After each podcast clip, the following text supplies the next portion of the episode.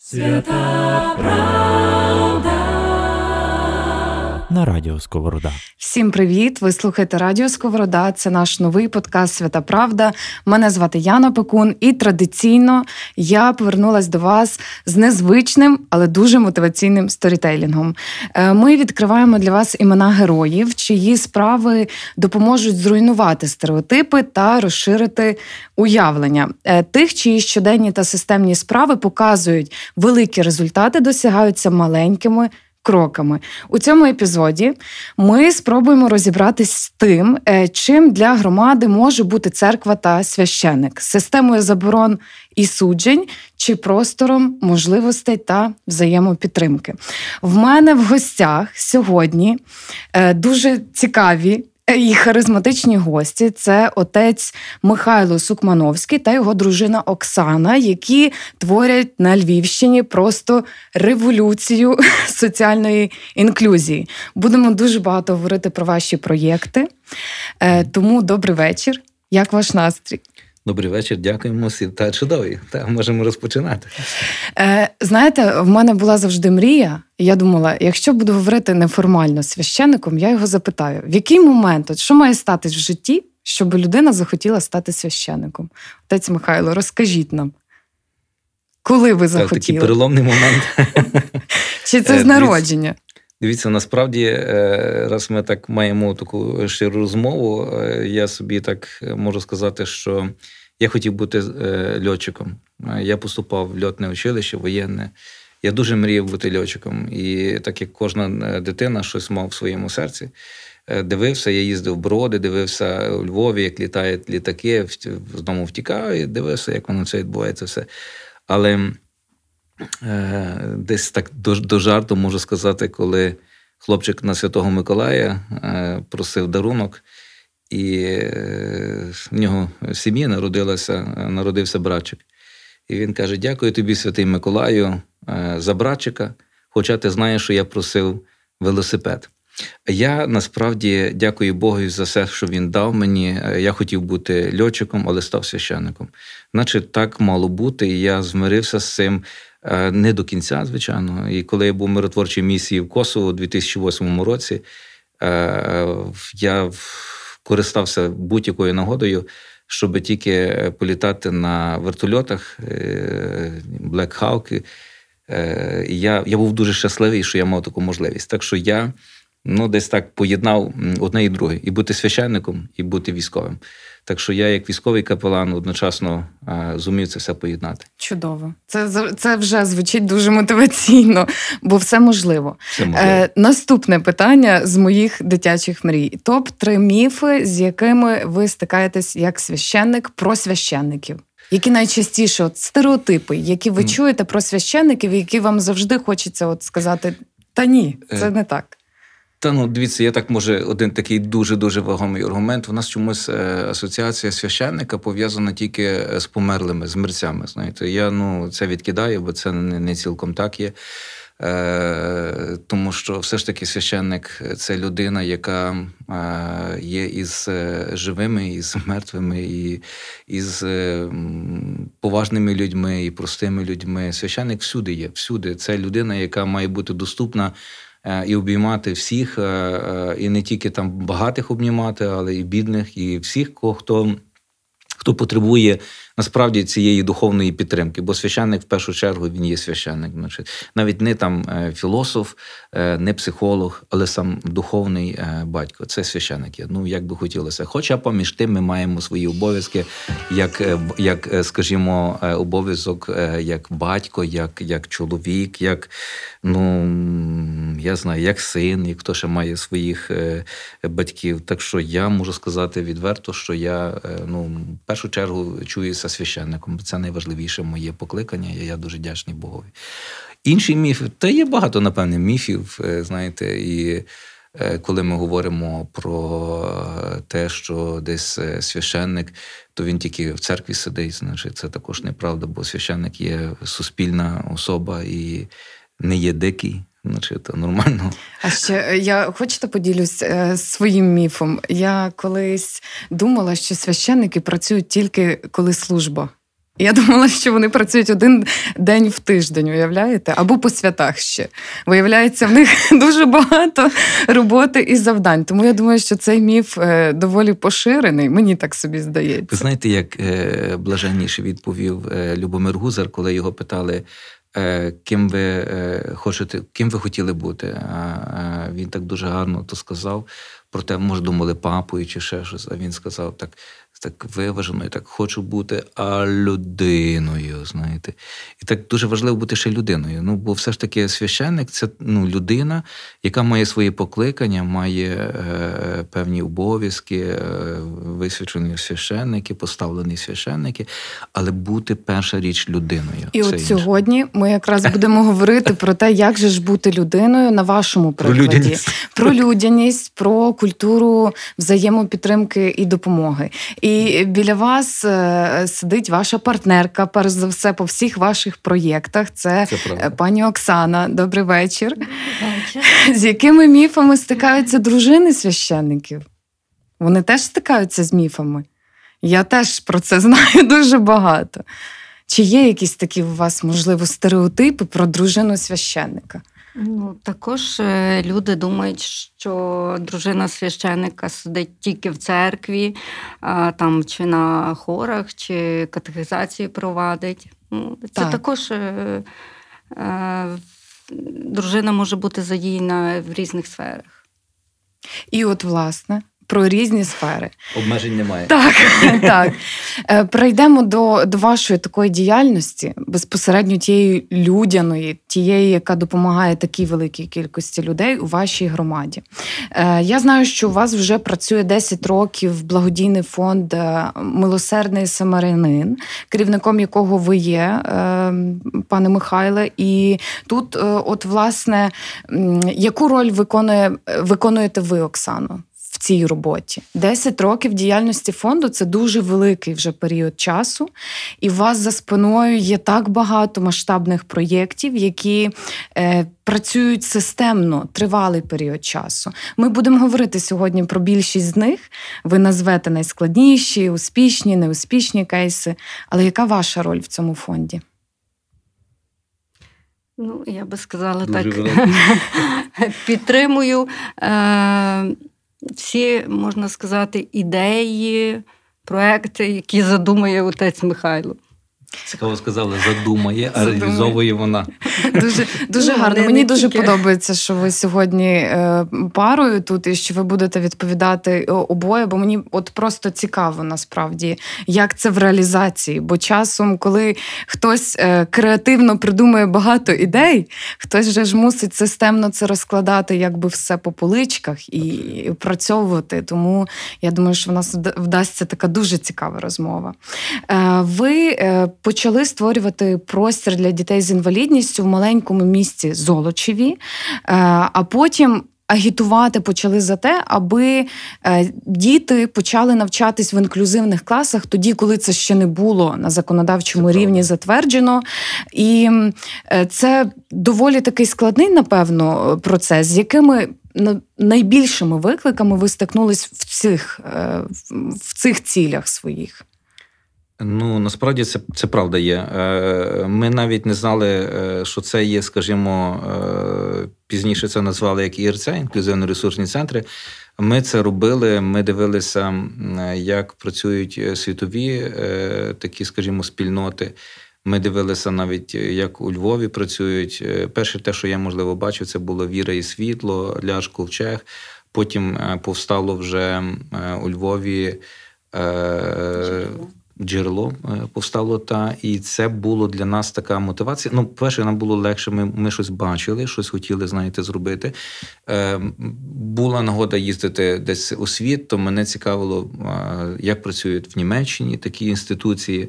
Я дивився в Чехії. Ми мали спеціально цілі поїздки, такі програми для нас, що ми собі вивчали їх, е, дивилися, як в Німеччині. Ми почали дивитися в Шонінгу, як працює е, система. Мене було мені було дуже цікаво дивитися. Особливо е, ми дійдемо напевне до того питання соціальні підприємства. е, І мене було мені було дуже дуже цікаво. І те, що ми розпочали, воно так ну, не було, знаєте. Раз і, і вже повстало. Ми, я, ми з дружиною завжди бачили таких людей, і, і кожен з нас бачить тих людей. І не кожен має ідею, знаєте, як би їх десь задіяти, що їм можна зробити, як допомогти. І ми розпочинали те, що ми дивилися. Ми там зв'язалися з е, певними людьми. І першим кроком, який був, це ми зробили таку пропаганду е, про те, що такі люди є, і вони є між нами. і Ми мусимо про них пам'ятати. Ми почали працювати спочатку для їхніх братів і сестер. е, Такі мати науки, поговорити про ці речі, ділитися інформацією, як ми маємо це поводитися. Пізніше ми почали е, задіяли садочки. Пізніше ми зробили такий бунт, підняли до- ну, нам сприяння було. Насправді нам було сприяння від місцевого керівництва, наприклад, відділу освіти, що вони підтримали нас. Отакий поштовх, вони були за. Про це, що ще не говорили про інклюзивні ресурсні центри. І ми почали рухатися в цьому напрямку. Садіки, школи. Пізніше ми говорили з священниками, як поводитися. Е, Бо то ж там також є питання сповідь, причастя, знаєте, і як в таких ситуаціях як поступати, це не так все просто є. І знову ми не можемо відкидати цих людей, тому що ці люди є. В школі так само, знаєте, питання є етично-моральних аспектів, не тільки покривлятися, але і приймати їх, е, бо люди ще не готові були так їх, скажімо, прийняти. І це все гарно поступово виходить вже назовні. Перший раз, коли я так побачив, коли жінка сказала: Я маю, я маю свій хрест.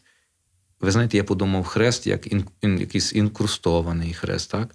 Думав, що за хрест вона, вона мені говорить. І коли вона мені відкрила кухню, а це було на Йордан, коли священник може прийти з Йорданською водою. І я побачив е, хлопця, який, як Маулі, е, ходив, ну, пересувався по кухні. І це мене дуже зачепило. Я так завжди так дружині розказую, так, ну, що, що я бачив, що я пережив. І, вона... і ми так вирішили, що ми будемо тим питанням займатися. В який спосіб це вже пізніше почало набувати певних розумінь. Ми почали працювати, залучати якісь фонди, різні структури. Ми на одній з перших були, напевне, по тому, що е, нас були задіяні це час, е, чеський карітас з Ноймо. Вони нам допомогли, зробили таку свічкову майстерню. Це був перший проект, який ми так знаєте, спільно з ними. От ми вони нам показали, як це все працює. Ми почали робити свічки, е, почали е, запрошувати е, з нашої спільноти. Насамперед, наша спільнота займається дітьми, які мають синдром Дауна, які мають форму аутизму і ДЦП. Е, Також є і розумово відсталі, якими там памперси забезпечуємо, і так далі. і так далі. Ну, такими. А ці, що надаються, вони ж теж між ними є велика різниця, тому що е, є там ментальне, скажімо, відставання, та є просто фізичне. Е, Там в когось там має там. Недорозвинуті там, скажімо, там кінцівки, та не може так вправно працювати, бо хвороба зробила так, що вони мають, е, якраз ми говоримо е, з синдромом е, з ДЦП, ДЦП. І тому вони. Ми під кожну дитину треба індивідуально, знаєте, працювати. Ну, була така цікава праця і дуже дуже великий результат.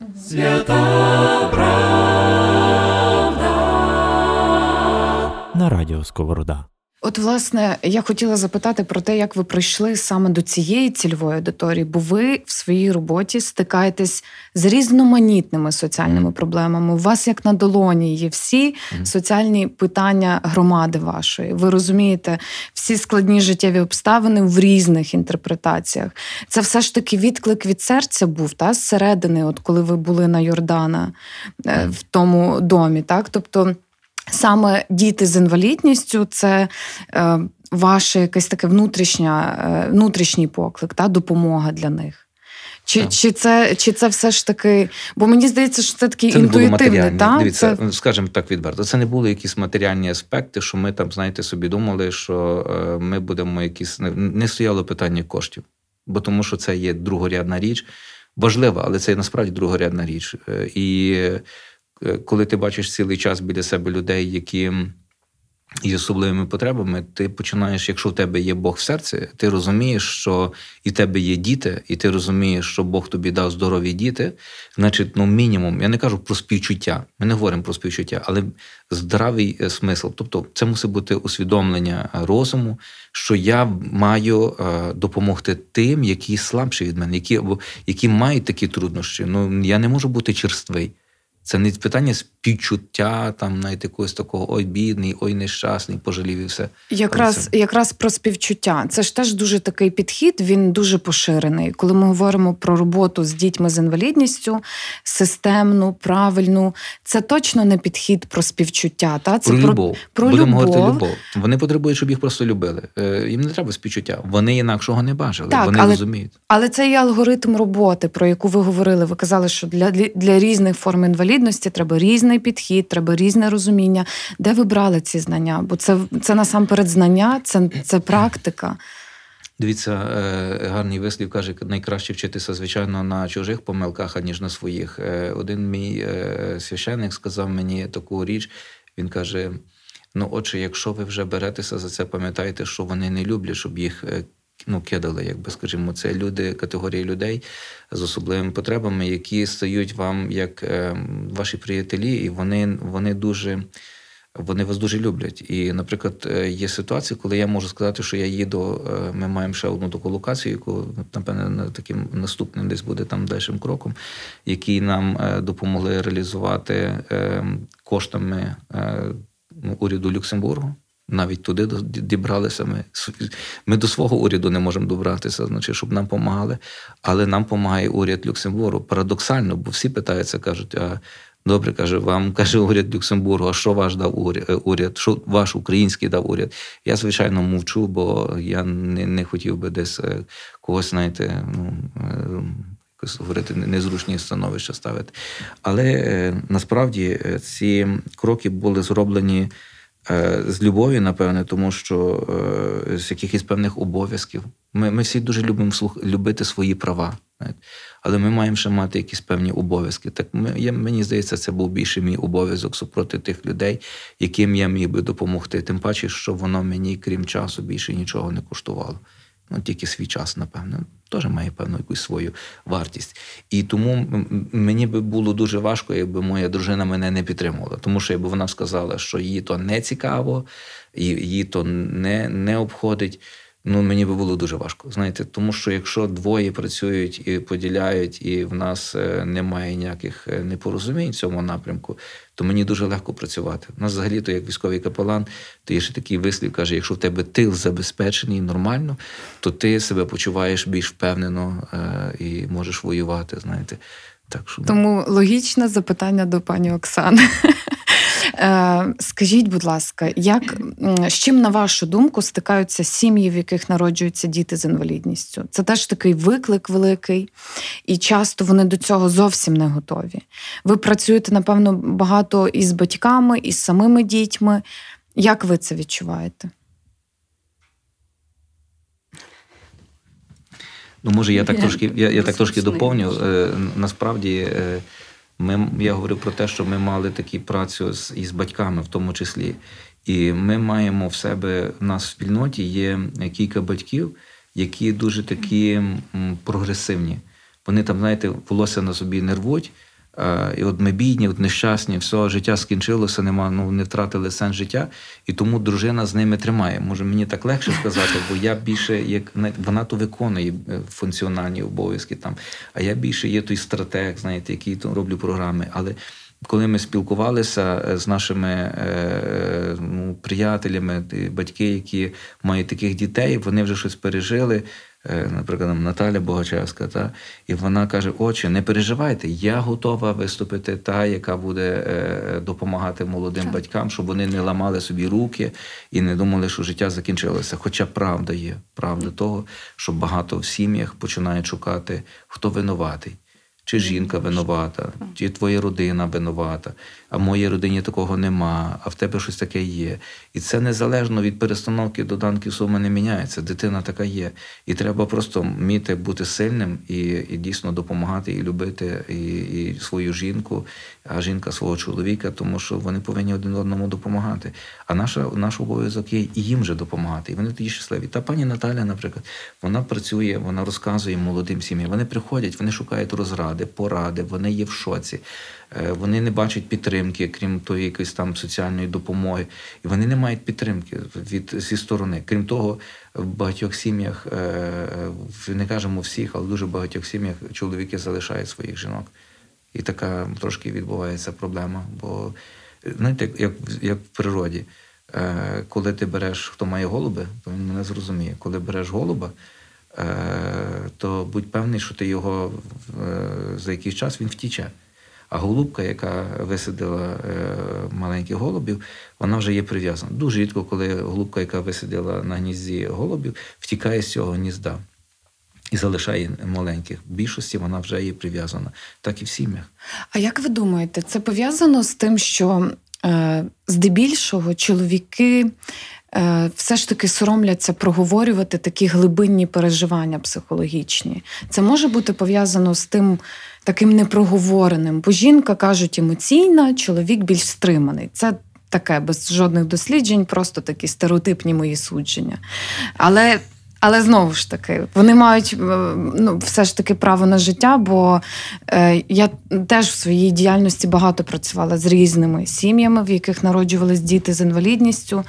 І часто чоловікам доволі е, оцей шлях до прийняття інакшості своєї дитини він чомусь довший, аніж у жінки. Як ви думаєте, як можна його скоротити, цей шлях? Бо, можливо, тут питання просто через цю відсутність рефлексії, через відсутність аналізу цього розмовного своїх переживань. Це може бути так? Дивіться, дуже актуальна насправді ця тема є, тому що е, ця тема замовчувалася в часах радянського союзу. Вона замовчувалася. Я як пострадянська, ну скажімо, там чи, чи радя- радянська особа. Е, я пам'ятаю е, таких е, е, в таких сім'ях просто давали укол дитині, е, і, і там мало хто на це акцентував. І вони були тільки в спецшколах, в закладах закритого типу, і вони якби не було їх е, на, на в суспільстві. Я навіть не хочу вертатися до того, я, та, їх ніхто не бачив, ніхто не мав уяви, е, і про це не говорилося, замовчувалося. І навіть пригадуйте собі історії, що е, коли після Другої світової війни е, ті всі з інвалідністю по Красній площі їздили як добрий день. Їх всіх один раз спакували, і більше їх ніхто і не бачив, десь повивозили. Тому така була система працювала. Е, Зараз ми є більш відкриті, і тому е, чоловік е, це не залежить від чоловіка, від жінки. Е, Я можу сказати, що е, і чоловік може любити своїх дітей не менше як мама. Я десь бачив в якомусь одному моменті, коли один футболіст, е, наші всі футболісти не бідні, ну говоримо про такі небідні люди, і він так тримає, знаєте, на, на руках дитину. Дитина є синдром Дауна. Діти сонця. І він так тримає, знаєте, цей футболіст там не що багатий, знаєте, при грошах, при всьому. Але він не цурався своєї дитини, е, і він е, нормально це е, усвідомлює, що це його дитина є. Ну і тому я думаю, що це залежить від е, можливо виховання, від релігійного бачення. Тобто, це людина мусить мати якесь розуміння, що, е, що це є. Наші священники, не думайте, що це тільки приходить в бідні сім'ї, це приходить і в багатій сім'ї, це приходить і в священичі сім'ї. Е, Я би не хотів неетично назвати, але е, люди на парафіях знають, і в місті знають, що і в священичих сім'ях це. Це не є, правильно розумієте, це не є якесь прокляття. Ну, говоримо так е, відкрито і щиро. Це є життя.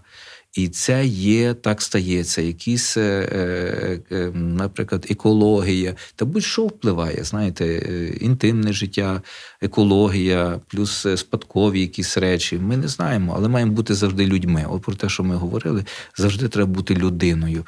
І мені здається, якщо чоловік з жінкою живуть в гармонії, такі порозумінні, вони один одного будуть підтримувати, і, і це не буде вироком їхнього життя.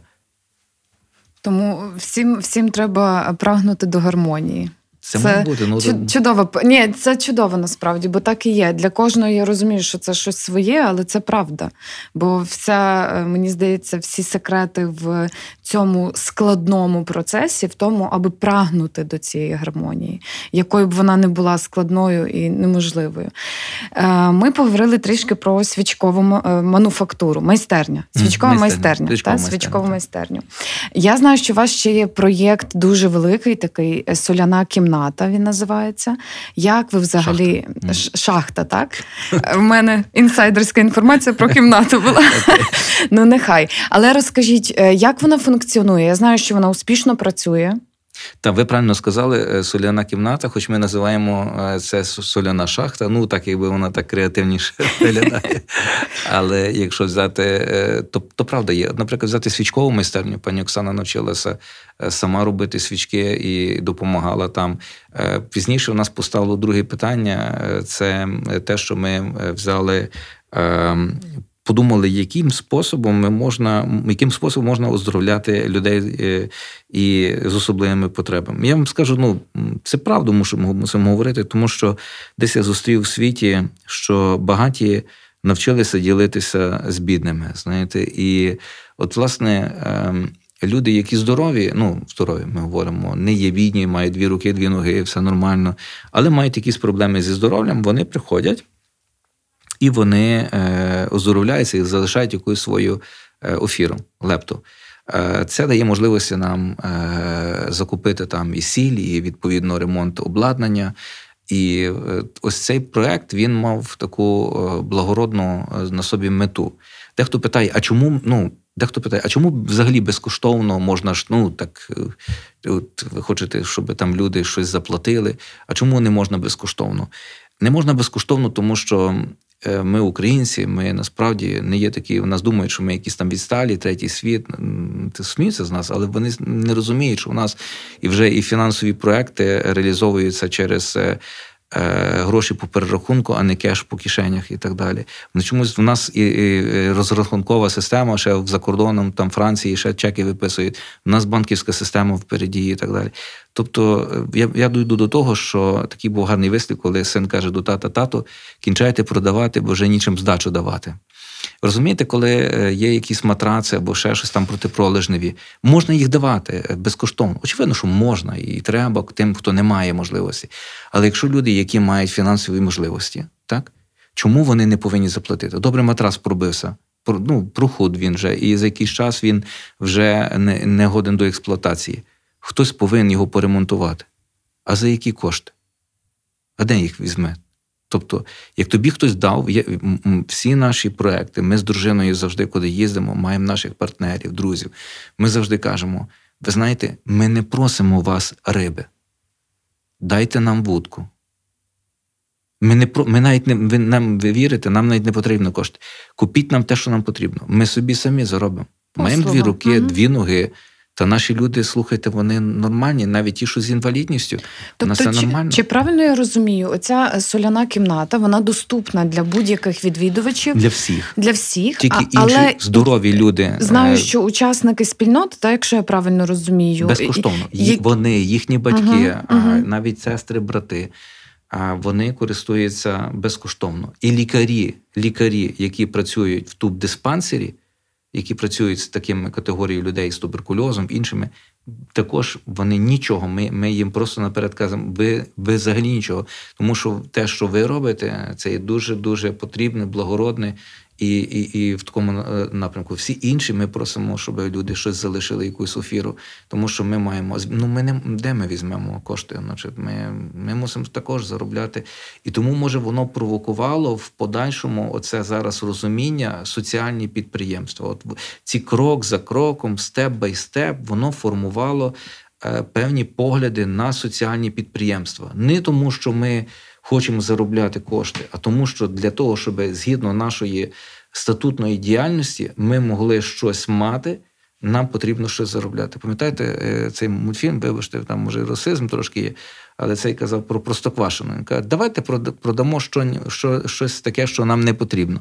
А він каже, для того, щоб продати щось те не потрібне, спочатку треба, треба купити щось непотрібне, розумієте? Тому нам для того, щоб ми могли функціонувати, нам потрібні кошти. І це нормально. Мені Ну, я, я просто вам. від себе так е, не з позиції ведучої, просто як людина, додам, що мене завжди дуже бентежить те, що часто соціальні підприємництва вони змушені виправдовуватись за те, що вони повинні отримувати кошти. Вони надають послуги часто е, по рівню якості. Не гірші, а навіть і кращі за інші бізнеси. це, це правда. І тому, і тому мені здається, що нам треба переходити від цього формату і просто якось більш не знаю, гонорово казати. Отак, от ми Дуже надаємо послуги і все. Сто Так. процентів. От ви зачепили послуги. Дозвольте, я вас переб'ю трошки і скажу, що дійсності, тому що у нас є державні інституції, які надають послуги, та але чомусь не хочуть пустити громадські організації, е, соціальні якісь е, структури, щоб туди зайшли. Чому? Тому що там є відкати. Значить, там є якийсь, вибачте, так за вульгаризм, такий своєрідний деребан, як тепер, так знаєте, по вуличному. Тому що щось там діляться, якісь питання фінансові, щоб не знали. Там якісь і а громадські організації завжди є. е, Тому навіть зараз за кордоном ми бачимо, що суспільство за кордоном більше готове працювати, ем, навіть коли доходить до е, ОТГ. Вони кажуть: добре, ви хочете, щоб ми з вами працювали? Дайте нам представників е, громадської організації, але не ті громадські організації, які ви заснували, будучи, наприклад, там головою ОТГ і так далі, собі зробив е, свою то вже політика, вибачте, але це про це правда є. Знаєте, тому що я, наприклад, буду собі створюю собі одну-дві е, і нікого іншого не пущу. Вони на мене працюють, ще й політику мені роблять. Це неправильно є. Якщо громадські організації вони повинні е, працювати на добробут е, цієї спільноти незалежно від політичних, від якихось інших аспектів, щоб їх не використовували. І тому світова спільнота більш відкрита є до таких організацій, а тим паче, як вони щось зробили. І ми, наприклад, сьогоднішній час ми маємо гарні напрацювання. Так знайти секрет. Ми вже понад 10 років надаємо такі соціальні послуги. Але ви не повірите ні один представник влади не прийшов і не сказав: слухайте, та ви молодці, та ви вмієте надавати, та ми виділимо кошти. Ні один ніхто не спитав. А я завжди кажу: знаєте, що Радіо Сковорода це такий крос-майданчик для діалогів різних. До нас приходять всі. Хто завгодно, і керівники якихось установ, і представники соціальних бізнесів, і представники звичайних великих бізнесів. Тому хто його знає, як попливає Можливо. цей подкаст? Можливо, почують Так, нас. абсолютно. Я сподіваюся на це. На радіо Сковорода. Давайте перейдемо тепер до обговорення вашого, напевно, найбільшого проєкту. Так, це соціальне підприємництво. Е, я знаю, що цього року ви втілили в життя унікальний для України проєкт, який називається Педагогічна ферма для, для дітей та осіб з особливими потребами, при якій створили сироварню. Е, там же ви навчаєте людей з синдромом Дауна. Та аутизмом професії сировара і даєте можливість подальшого працевлаштування. Мгм. Звучить мега масштабно, дуже складно. Цей процес організувати неймовірно важко. Я це розумію. Як вам це вдалося? Чому ідея ферми? Чому сир? Як взагалі ви дійшли до цього? Ем, ну, Оксана, скажіть нам правду. Дивіться, я дивіться, я візьму е, е, зараз функціональні обов'язки сказати, як ми це робили, але коли дійде до сиру, Так. я собі дозволю, щоб Оксана сказала. Тому що вона, коли вон, я говорю, вона сміється з мене. Бо я не завжди точно можу щось сказати е, стосовно сиру. А вона з тим працює. Як технолог, знаєте, вона вона вичитує все. Крім того, що ми обидвоє вчилися, але вона ще більше засягнула, тому що вона дивиться в інтернеті, порівнює. Е, Очевидно, що в інтернеті все правду всю не скажуть, але як ти вже маєш ази, маєш певне розуміння і трошки гулі набив собі, то ти вже розумієш, де там. Е, Навіть якщо там щось не договорює, то ти знаєш е, в контексті, ти вже можеш зрозуміти, що тобі треба зробити, щоб воно вийшло так і, і, і не інакше. Отже, я можу сказати, що насправді ми віднайшли людину, яка, наприклад, нас зрозуміла. Е, Вона українського походження, вибачте, це не є реклама для людини, але я мушу сказати, бо це мусить бути правда. Думках ми мали з е, дружиною, що е, хочемо створити, що буде з людьми, які, наприклад, там вже досягнуть 21 віку, 21 року вік і з особливими потребами, і що буде далі.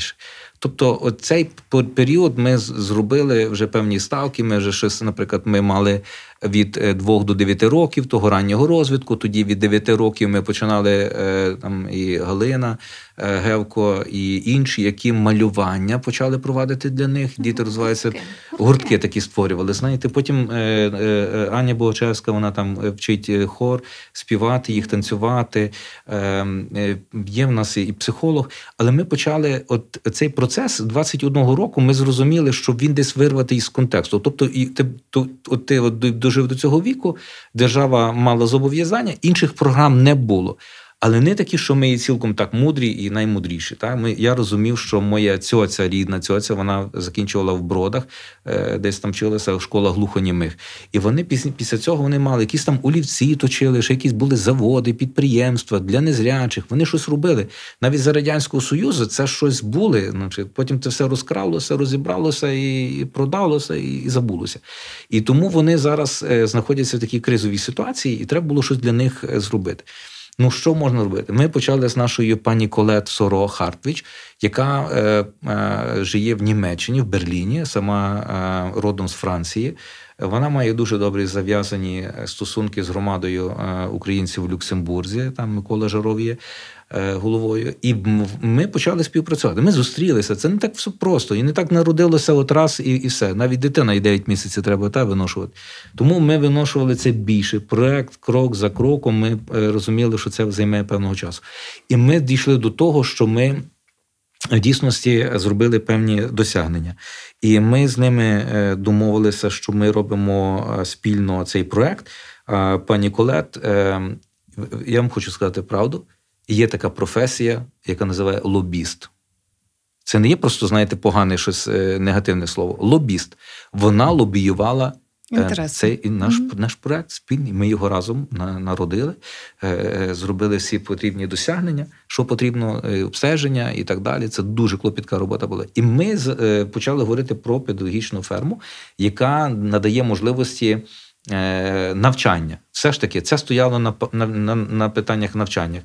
Ем, зараз в Україні е, ці інституалізація, воно має свої два палка у двох кінцях. Тому що не просто взяти розігнати спеціалізовані школи, спеціалістів викинути на вулицю, це неправильно. Тобто е, в чомусь спецшколи вони також мали якийсь свій, свій позитивний результат, тому що е, за рахунок державних коштів навчалося. Потім то стало невигідно, чи я не знаю, який спосіб, чи немає грошей, тому що скинули на ОТГ. ОТГ повинно виділяти там 10 тисяч на, на, на гривень на навчання, чи навіть якщо, наприклад, на, на старечі будинки, на утримання, це дуже великі кошти є. І тому зараз це взагалі хаос. Розумієте? І ми, ми почали обговорювати і думаємо, так, добре, ми навчимо їх, дамо їм певну професію, і пізніше ми їх можемо взяти до себе на працю. І це було дуже гарно, вони сприйняли це нормально. Коли ми говорили, що вони би там жили ще, вони сказали, ні, краще, щоб вони жили вдома. І дійсності ми в Німеччині так бачили, що приїжджає автобус, забирає, там нема такого, якби інвалідність. Так? От там, що е, е, от там їдуть люди з інвалідністю е, або просто сидить на інвалідності. Ні, він там як нормальна, повноцінна людина. За ним приїжджає автобус, тобто зовсім інакший підхід. І він на пенсію йде, він не отримує інвалідність. Так, Платить бо- податки. а він, він якби на роботі повноцінно, він знає, чому він їде, що там він може там вони спілкуються там і так далі. Це було дуже круто. Дві дві сфери там було. Одна е, е, сільського господарства, а друга вони робили найдорожчі роялі чи, чи в Німеччині. І ми з нею це з пані Колет роз- е, про- проговорили, і, і вона каже: добре, супер. І ми почали цю нашу навчальну програму. Цей проект нам е, це був 60 на 40. Тобто е, співфінансування. Співфінансування. Це не було так, що вони дали просто гроші, нати, от скільки вам треба, і все. А ми там по кишенях попхали. Знаєте. Ні. Насправді цих коштів дуже мало.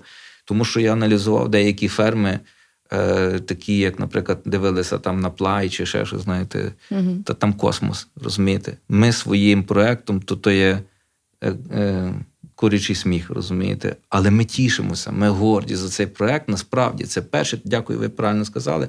Це перший проект в Україні, який був підтриманий урядом Люксембургу і е, реалізований. І сьогодні ми маємо і приміщення, і ферму, і техніку, і е, е, пасіку маємо, і звірята маємо. І це нас спонукало е, до того, що ми побачили, що слухайте, є в нас овечки, так? Ну так можна щось робити. Там вони, вони мусять доїтися. Хоча ми на перших порах, от, е, маленькі, е, видоювали все молоко від своїх мамок, але ми зрозуміли, що ми можемо робити сир, бо є молоко. Його треба десь ну, виливати, його не будеш. Реалізовувати. Реалізовувати. Це є. Для чого це потрібно? Ну тому що проект закінчиться, а далі е, або ти працюєш, або зуби на полку, а, треба за все заплатити. Знайшли прекрасний І шлях. з положення. Чудово. Воно нас само е, підштовхнуло, що треба щось робити, включити мінімум мозги, і треба запрацювати, щоб ми могли якось е, виживати, жити. А ви знаєте, що можна купити на, вибачте, не, не реклама.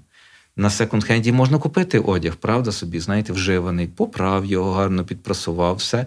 І ти хто там знає, там Дольче Габана, Дольче Габана, знаєте. ну так утрірую, знаєте, трошки до жарту. Але ти не можеш е, піти на, на, на смітник, вибрати якийсь там хтось пожував, викинув, а ти будеш це їсти. Ні. Ти хочеш свіже, здорове їдження. Ми навіть з дружиною говорили, дивимося, продають масло. Та це не масло. Це бред, ну, як воно є. Спреди. Спреди. спреди. Це, це не є зовсім масло. Масло, це, що коли ви приїжджали в село, і ваші бабці робили в масляницях, оце є натуральне масло. А Я все навіть інше, колись в дитинстві таке якщо робила. пробували, Так, та, воно так. таке Дві специфічне. години воно- там. та, треба було. Ми в дитинстві брали ма, е, ма, е, це сметану і в трьохлітровий слоїк ще пригадують люди, хто буде сміятися нас слухати, але це правда, і згадає своє дитинство. І так ту сметану товкли, поки масло не утворилося. Е, Зараз ми підійшли до того, що ми маємо з цього е, продукту, наприклад, ми, там, ми, що ми робимо, ми маємо і масло натуральне, і сметану маємо. Ми і... поговоримо про те, що Та, ви та, продаєте. ду- Це якраз та, от, ду- дуже- залиште щось пані Дуже- Оксані. Оксані. Бо вона дуже ма- малослівна Тому сьогодні. ми, ми підійшли до цього проекту, і насправді пі- підтримка уряду Люксембургу. Ну, дивіться, не знаю, етично називати чи ні, але наш, е, наш вклад це був приблизно 100 тисяч євро. І е, в межах там 150 чи, чи так е, 150. тисяч євро є від уряду. Люксембургу. Тобто е, ми мали ще проблеми свої. Вони це були такі. Ми в Приватбанку, е, ми не могли ці гроші е, отримати. Вивести. Вони не могли зрозуміти. Ми перші в Україні. Ми, ми кажемо, нам треба. Нам Е, подати співфінансування туди. Треба було відправити Ми за кордон, щоб вони побачили, що ми дали кошти. Вони не розуміли в нас в Україні, як то ми маємо ті кошти вивезти туди. Перший Чому? прецедент такий. Вони Так, кажуть, ми вам дамо ну, таку довідку. Це був місяць часу. Ми вам дамо довідку, що у вас на рахунку в банку є така сума. Яка Ну, ви не кордоном цього не Я розуміють. вони не розуміють. Ми маємо згідно проекту взяти, переслати кошти на організацію, яка є нашим партнером, Вега, хотів її назвати. І ми маємо переслати ці кошти на Вегу. Вега має тоді це показати, Показати. уряду Люксембургу. Уряд Що Люксембургу до є, тих так? коштів дає свої кошти, і ті кошти заходять в Україну. Нас на. Слухайте, та я десь може місяць часу Місяць? е, доказував, що я не олень. Розумієте? Чесне слово, та До, були до речі, про тварин. Так. Давайте ще поговоримо про тварин у вашій фермі. Я знаю, мені не вдалося, на жаль, поїхати, але я сподіваюся, що мені ще вдасться. І я до вас завітаю, бо мені дуже цікаво. Я знаю, що у вас є альпака, це правда? Е, так, ми ще маємо, одна? е, поки та, що. та, ми, Ну, ми хочемо, одна, та, ми хочемо дві, розвивати. може. Ми Може. думаємо, може дві буде. Але ми хочемо їх е, розвивати, і е, можливо навіть таке, що там ще наш так приятель обіцявся нам е, дати ще е, ослика. Е, Так що ми хочемо, так знаєте, показати такий трошки як Це більше для зоотерапії. Зоотерапія. Ну, це більше такий спосіб, що відчу- відчуття якогось такого, знаєте, що там щось якісь тваринки є, погладити їх, і вже людина. А в- діти з особливими потребами дуже люблять це. Ну дуже. Тобто, от педагогічна ферма вона працює в навчальному контексті яким чином? Як е, е, і зоотерапія, А, також ми думали про апітерапію. Я думаю, що розумієте, апі е, як будиночки, іпотерапія, бо маємо е, коні. коні, маємо поні. Е, І також е, е, вона є як навчального характеру, що вони вчать, наприклад, які дерева садити, що робити з цих дерев. Ми ж там посадили ще плантацію ем, обліпихи, рожі, е, що ми можемо варення робити і це продавати. Все так би, скажімо, натуральне. І вони вчаться, як це все обходити, чим підживляти, як е, поводитися біля звірят, е, що звірята можуть вкусити, можуть вкопнути, вдарити і так далі. Вони повинні бути обережними. Тобто ми їх вчимо, як поводитися, як воно функціонує сільське господарство, для чого воно є, і звідки беруться е, їжа на світ, і молоко, і все інше. Е, Тобто і відпочинкового, і а, а, такого е, пізнавального, навчального, тобто і е, одночасно терапія. Хто може прийти е, на цю ферму до вас? Це можуть Будь-хто. бути будь-які діти чи дорослі, Будь-хто. мешканці будь-якого міста, чи тільки Золочева. Давайте зробимо таку невеличку рекламу вашій Е, фермі. Дивіться, може приїхати будь-хто, е, будь-коли можна зізвонюватися і домовлятися. Взагалі-то в світі, е, і вже навіть в Україні, я так ми так слідкуємо. Я забув про як воно називається цей варіант, коли, наприклад, людина приїжджає там чоловік, жінку і дитина, і вони, наприклад, е, в місті живуть, не мають в селі нікого, та а вони хочуть десь трошки дитину е, соціалізувати в такий спосіб, щоб вона не була така, знаєте. Е, Вибачте, дика, бо в місті теж, знаєте, можемо говорити, що теж дивляться на корови, на, на, на ці речі, такі, знаєте, в зоопарку скоро корову можна буде тільки споглядати. І вони хочуть десь дитину взяти трошки трудотерапія. Вони хочуть поїхати. Наприклад, до обіду вони працюють, а після обіду вони собі відпочивають. Але ми безкоштовно їм даємо е, проживання. Такий спосіб навіть. Тобто, так, в світі так модно. В світі так модно. Ми до того йдемо.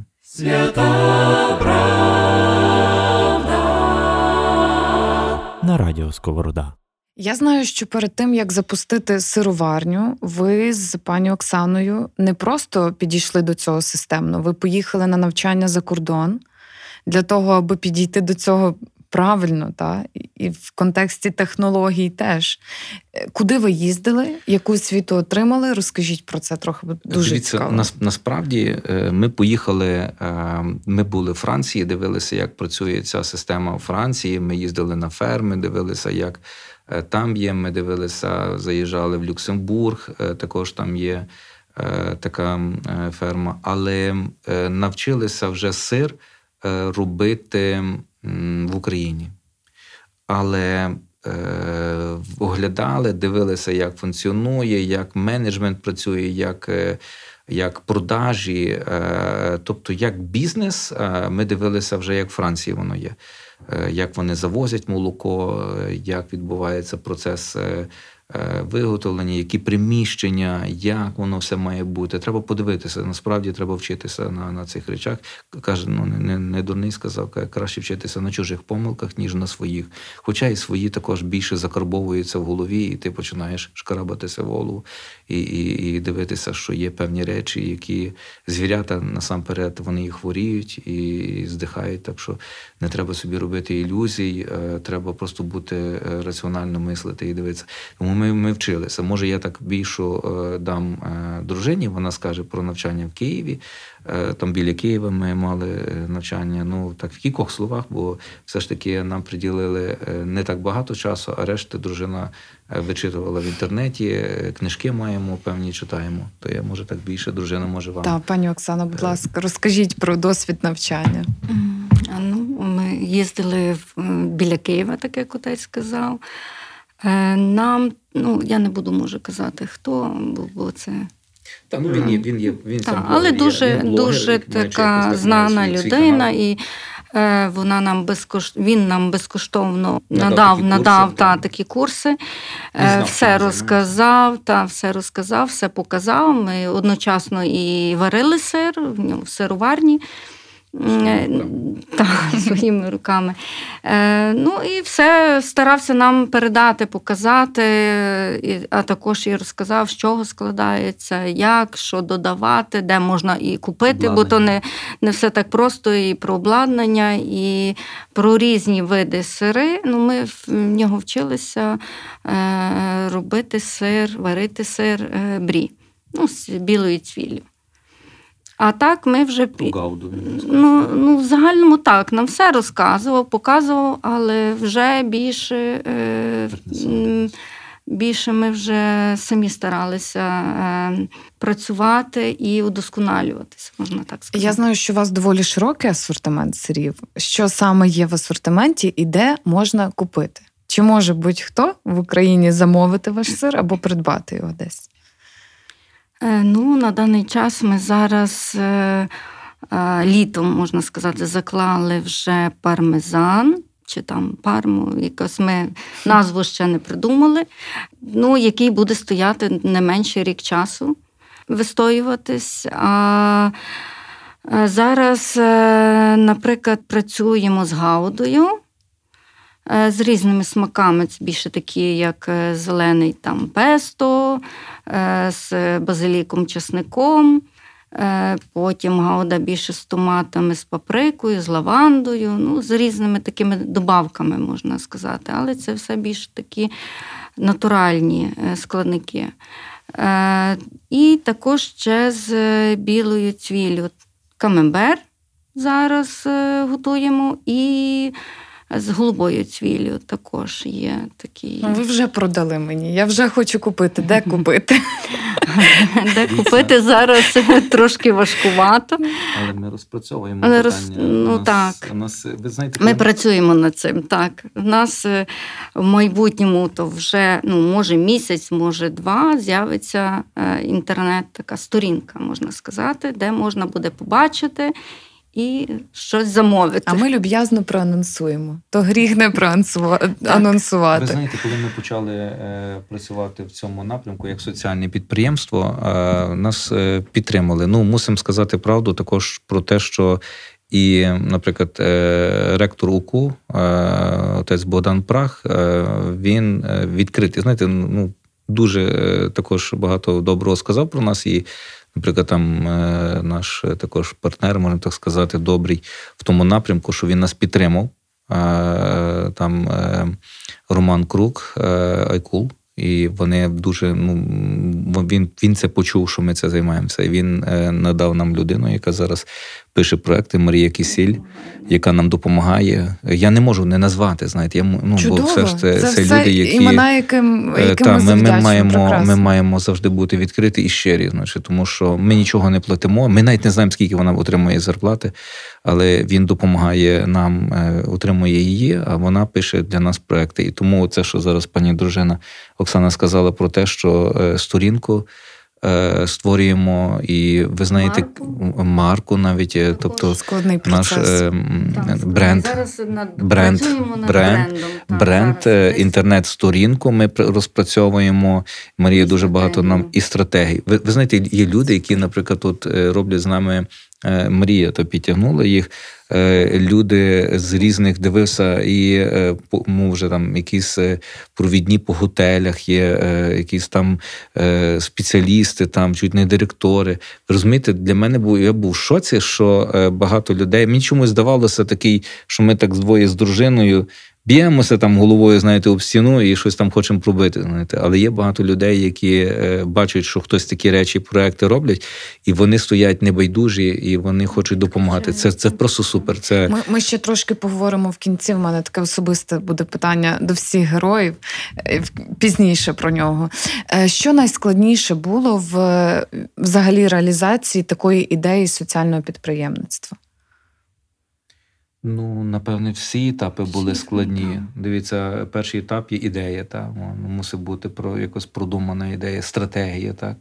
Плюс-мінус, хоч ми ще й далі працюємо, ми не зупинилися, як лікарі, знаєте, вони не то, що вивчилися і вже от ходять лікарі, і вже мудрі, і все оперують. Вони цілий час вдосконалюються. Ми так само вдосконалюємося, і священники вдосконалюються. Всі, хто хоче, та й ми, ми, як ви, ми медійники також є обладнання, технології, цифрові, Бог знає які є, значить, і тому зараз це все пільнується в тренді, мусить бути все так відповідно на своєму рівні, пільнувати, йти в часі в ногу з часом. І ми також, значить, що це було е, кошти потім знайти.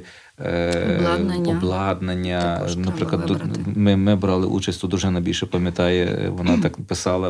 У нас освітня фундація е, це є українська е, освітня, Освітня платформа. платформа. Бо ми Так. колись так е, е, мали інакшу назву, зараз вони поміняли. Але це дуже круто є, тому що.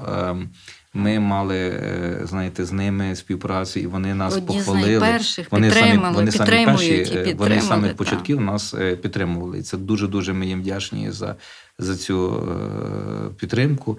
І вони, вони були в захваті, коли ми, ми, ми, ми в них вчилися, не тільки Так. вони нам фінансово допомагали, вони ще й проводили навчання для нас, і тепер є такі курси випускників е, освітньої. Е, Значить, е, Платформи. платформи, та і ми дуже їм вдячні є. Але також е, дружина написала була на спільну кошт. Фонд відродження. Окей. На фонд краще. відродження це проект також на якраз збір коштів. Спільну на... кошт. Ні, це ми написали на відродження фонд, а паралельно там вже доєдналися спільно кошт. Е, Ми подалися на обладнання якраз на сироваріння. Оці всякі сироварки, на стелажі, на преси, те, що нам було потрібно. Е, І люди підключалися навіть так досить добре. Ви зібрали відповідну суму. Е, Ну, не зібрали, але половину суми. Гнучке фінансування. Так, Мгм. гнучке фінансування. І вистачило нам на, на пос- Частково, частково ми на вже сироварку. потім докупили за свій кошт. Які можливості відкриває робота в соціальному підприємництві з такими проєктами? Є ж і плюси. Давайте ще про них, бо ми так тільки про болі. Ще давайте про можливості. Дивіться, е, насправді е, соціальне підприємство е, ну, в меті своїй є не збагачення, просто збагатитися, а принести соціальну користь. Суспільну користь, так щоб це було потрібно в державі, в місцевих ОТГ, і це дуже дуже круто. Але багато є, очевидно, що проблем в цьому напрямку, багато незнання, багато потрібно ще вчитися. Е, наприклад, скажімо, який статус дає, яка допомога йде. Це все в правовому навіть відношенні через департамент е, сільського господарства. Ми мали нещодавно.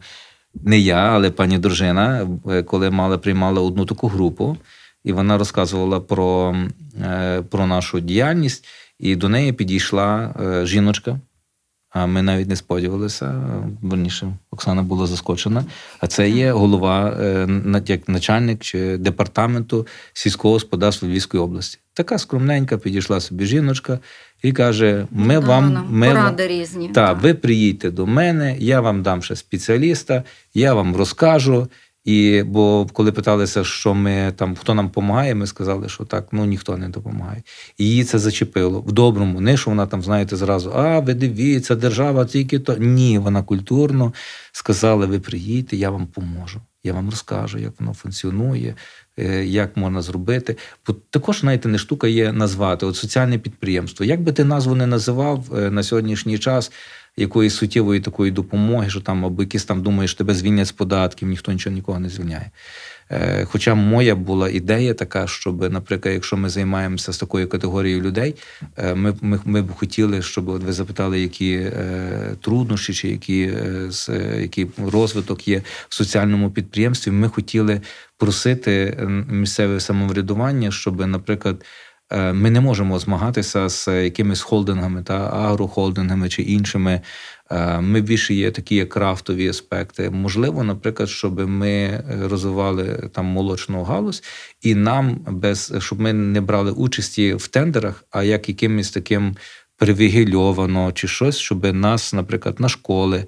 Пустили, щоб ми продавали, щоб там молоко, і щоб ми могли заробляти. Ми не ви розумієте, ви не зможете ніколи тягнутися агрохолдингами, вас просто задушать. Ну, ніша. Але Це- там йдуть збагачення, там Мгм. е, ті структури працюють на свої особисті збагачення. А м- нас, е, згідно нашого статутної нашої діяльності, ми не можемо збагачуватися. Тобто, ми ми можемо мати кошти, але вони йдуть тільки на по статутній діяльності. Тому хотілося, щоб е, е, ОТГ, голови ОТГ.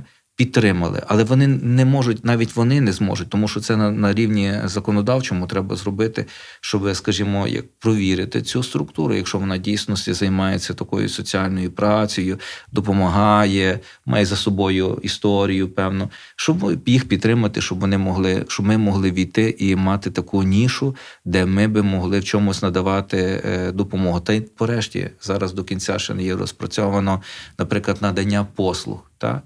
От, наприклад, вони дають кошти е, людям, сім'ям з особливими потребами, дали кошти, а потім кажуть. Ну, ви як організація хочете надавати послуги? Та от нехай вони до вас йдуть, і ви будете їм надавати послуги.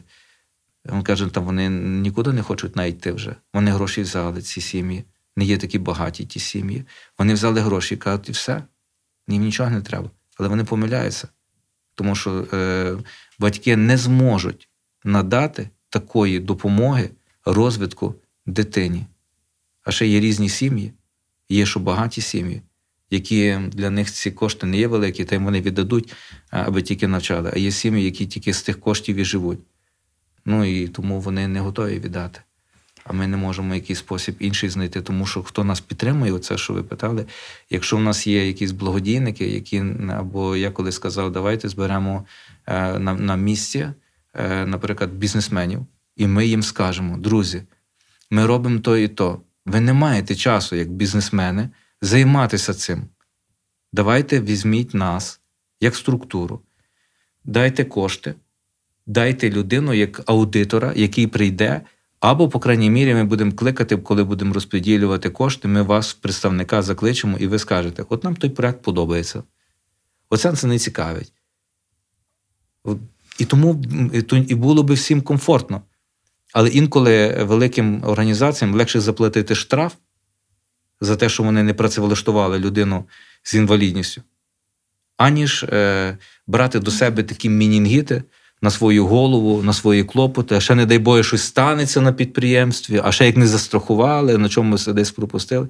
Тому або тоді штат збільшувати, їм це не вигідно.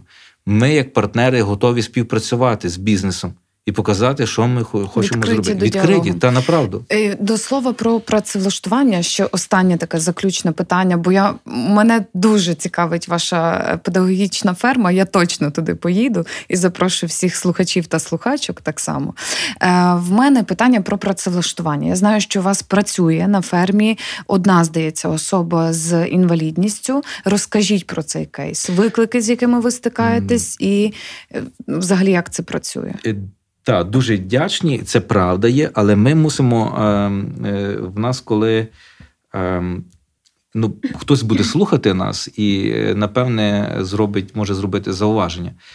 Е, насправді, ті люди, які в нас е, працюють, вони працюють навіть з особливими потребами, і це правда. Є в нас е, Гануся Горшинська, вона в нас працює, але в який спосіб? Що вона допомагає. Ми не можемо, бо в нас, якщо чуєш, працює, це означає, вона повинна платити податки, вона повинна бути. Гануся має першу групу інвалідності. І вона допомагає, вона це любить. Але ви б бачили її очі, як вона приходить, вона каже, тому є зміна, вона має е, е, синдром Дауна, і вона е, приходить на працю, вона допомагає, вона посипає кунжутом хліб і так далі. Вона це дуже рехтельно до цього під, під, підходить. Вона допомагає виставляти хліб, бо вже ми її там допустили трошки, бо це є горячий хліб, і також, щоб часом не опектися, тому що заїжджає ціла тілешка, така, знаєте, вона горяча є, і щоб часом не пошкодити. Тому вона має певні вже обов'язки, і вона вже собі вона приходить як на роботу. Хоча насправді я вам говорив, що там є дуже складний процес Мгм. з працевлаштуванням, а, тому що мусить тільки, якщо друга, третя група. Але, але, але, можливо, одним із перших моментів, які я дивився, мені дуже сподобалося, і, можливо, до цього ми би хотіли йти. А це дуже довгий процес. Не знаю, чи я за свого життя вспію це зробити. Але мені дуже сподобалося, коли ми були з дружиною в Ізраїлі. і ми були е, так звані спільноти кібуце. Це так як колгосп. знаєте. І там вони живуть сім'ями, працюють, мають свою таку общину, і вони там все повністю така комуна, як нас колись. І ця община, е, вони дбають один за одного. Там, наприклад, є ті, що вчать. Такі, такі, ну, ну, ну дуже гарно мені сподобалося таке відношення. Вечором вони збираються. Не так, як в нас в колгоспі було, що все прийшли, забрали, все, що було в тебе, е, конфіскували. Е, і ти там за жменьку пшениці працював там е, ці, цілий тиждень. Та? На початках так було. Потім теж дуже нічого не змінилося. Тому е, хотілося б, звичайно, щоб таке розвивати, щоб ці батьки, які не мають праці, або вони опікуються, е, щоб вони могли десь проживати в нас там на на, на цій е, локації і могли разом з дітьми десь мати своє працевлаштування. Така країна в країні. Так інколи про церкву кажуть, що це є держава в державі. Знаєте, церква це є держава в державі. І ми б хотіли також таку спільноту створити, щоб вони мали е, і державну підтримку, і громадську підтримку. Чудова ідея. Я сподіваюся, що ви це ще за життя все втілите. Хотілося б.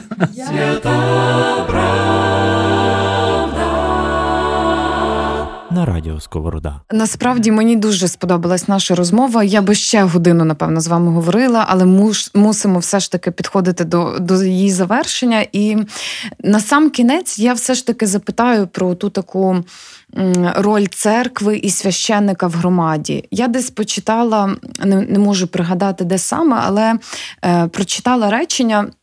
Е, де один е, такий відомий блогер-філософ, я його називаю, е, думав про те, що культура допомоги взаємопідтримки вона легше поширюється і реалізовується в малих громадах, аніж у великих містах. Часто це відбувається саме завдяки добрій роботі церкви, бо церква це такий простір, куди сходяться люди, де можна е, якось правильно інтерпретувати правильні цінності, пояснювати людям про правильні якісь позиції та про взаємодопомогу, підтримку. В мене питання: чи це завжди так?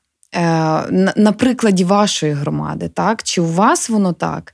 І якщо це не так в інших містах, бо я ж розумію, що це може залежати від різних факторів, від яких це факторів залежить, і що ви порадите громадам у великих містах, спільнотам у великих містах для того, аби поширювати оцю е, культуру взаємопідтримки і допомоги? Таке велике комплексне питання, Дійсно, але як ваше радіо є так сковороди, філософський такий підхід. Е, е, це правда є. Дуже гарно ви сказали. Ви самі е, і говорили, і інколи відповідали на ваше запитання. Це дуже дуже правильно є. Але хочу вам сказати одну річ: є ну залежить від багатьох чинників. Від людськості, від особистості, Ем, ну, дивіться, навіть священники. Я колись так ем, злостився, що там той священник не так, можливо, я ще як маю певні обов'язки, як декан. Е, але я потім зрозумів, що я також є неправий до тих священників моїх, тому що він не не вміє організувати, наприклад, там таку ту працю, але він гарно співає, а я так не вмію. Або інший вміє гарну проповідь говорити. Не означає, що він буде то жити, так і по цьому і робити, як він говорить, але він прекрасно говорить. Знаєте. Тому кожен має свій від Бога дар. І е, тому ми не можемо побачити, що всі мають бути по одному критерію. І 120 на 70 тиск це також одному добре, а одному вже до іншому може шкодити. Тому це загально прийнято якісь певні норми. Я просто е, хочу сказати, що церква е, поділяється на також на на, на людей. Ну ми ж люди, ми священники, ми люди. Ну мали, мали би бути добрими людьми. Але якщо, наприклад, взяти пригадую собі про митрополита Андрія Шептицького. Раз ми говоримо про філософію, ми говоримо про церкву. Церква мала своїх провідників та е, і філософів, і, і ми говоримо в загальному контексті, що церква дуже багато. Хоча казали, що церква опіум для народу. Це неправда. Значить, церква була і інституція, яка давала і наукові досягнення, і так далі. Були різні надуживання, можливо, але в більшості випадків говоримо про добрі речі.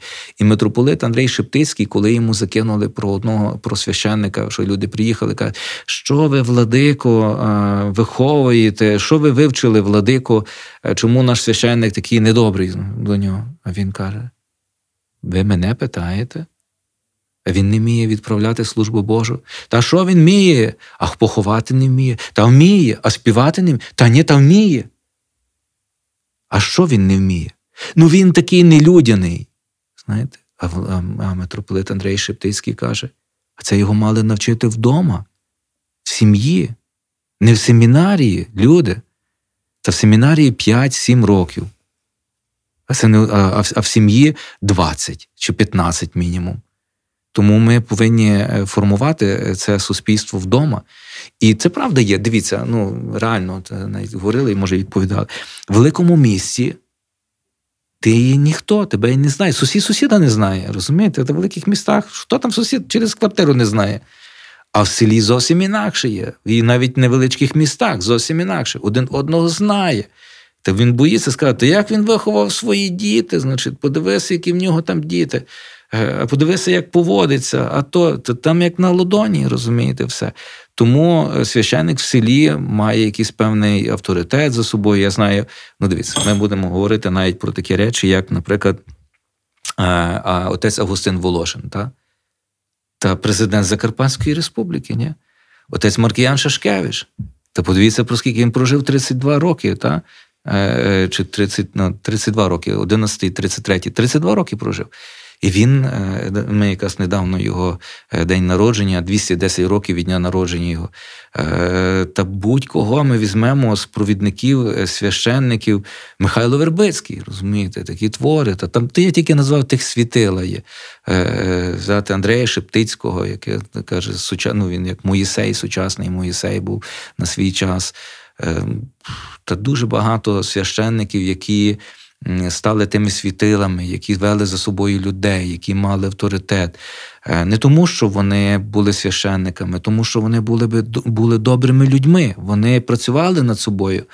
Наш блаженніший Святослав такий мав гарний вислів, чи має вислів, що успішні люди це ті, що стають ранком, знаєте, зранку дуже.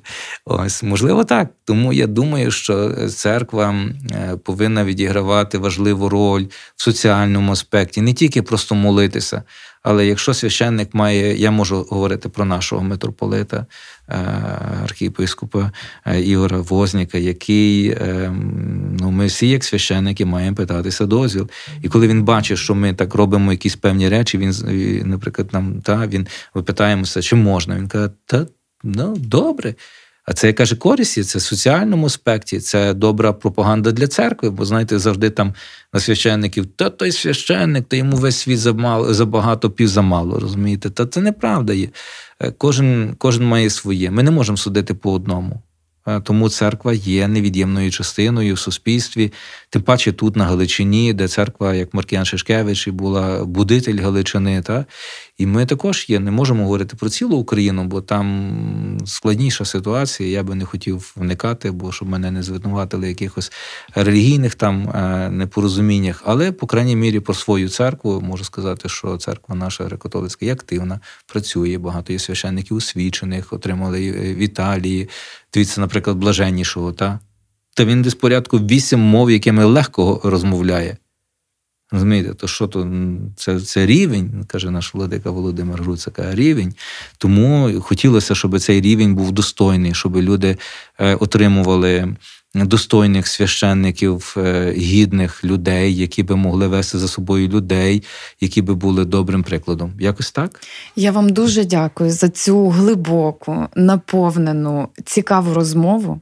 Е, я кажу, що могла б говорити ще, але ми і так наговорили дуже багато. Сподіваюсь, е, цей подкаст знайде своїх слухачів та слухачок. Я вам дякую за розмову вам і і вашій дружині, яка подякую. говорила не так вже й багато. Я би був їй сам подякую, би навіть не подякував. Я завжди їй вдячний. Я їй дуже вдячний за, за діти, за сім'ю, за підтримку, за те, що вона допомагає. Дуже вдячний. Дякую вам за розмову. Бажаю вам успіху в усіх ваших починаннях, в усіх ідеях. Нехай вони всі реалізуються за вашого життя. А ми е, приїдемо на вашу ферму неодмінно, розрекламуємо е, ваші сторінки. Тому творіть, працюйте е, і слухайте святу правду на радіо Сковорода. З вами була Яна Пекун. Почуємось. Дуже дякую, Яна. Свята правда. На радіо Сковорода.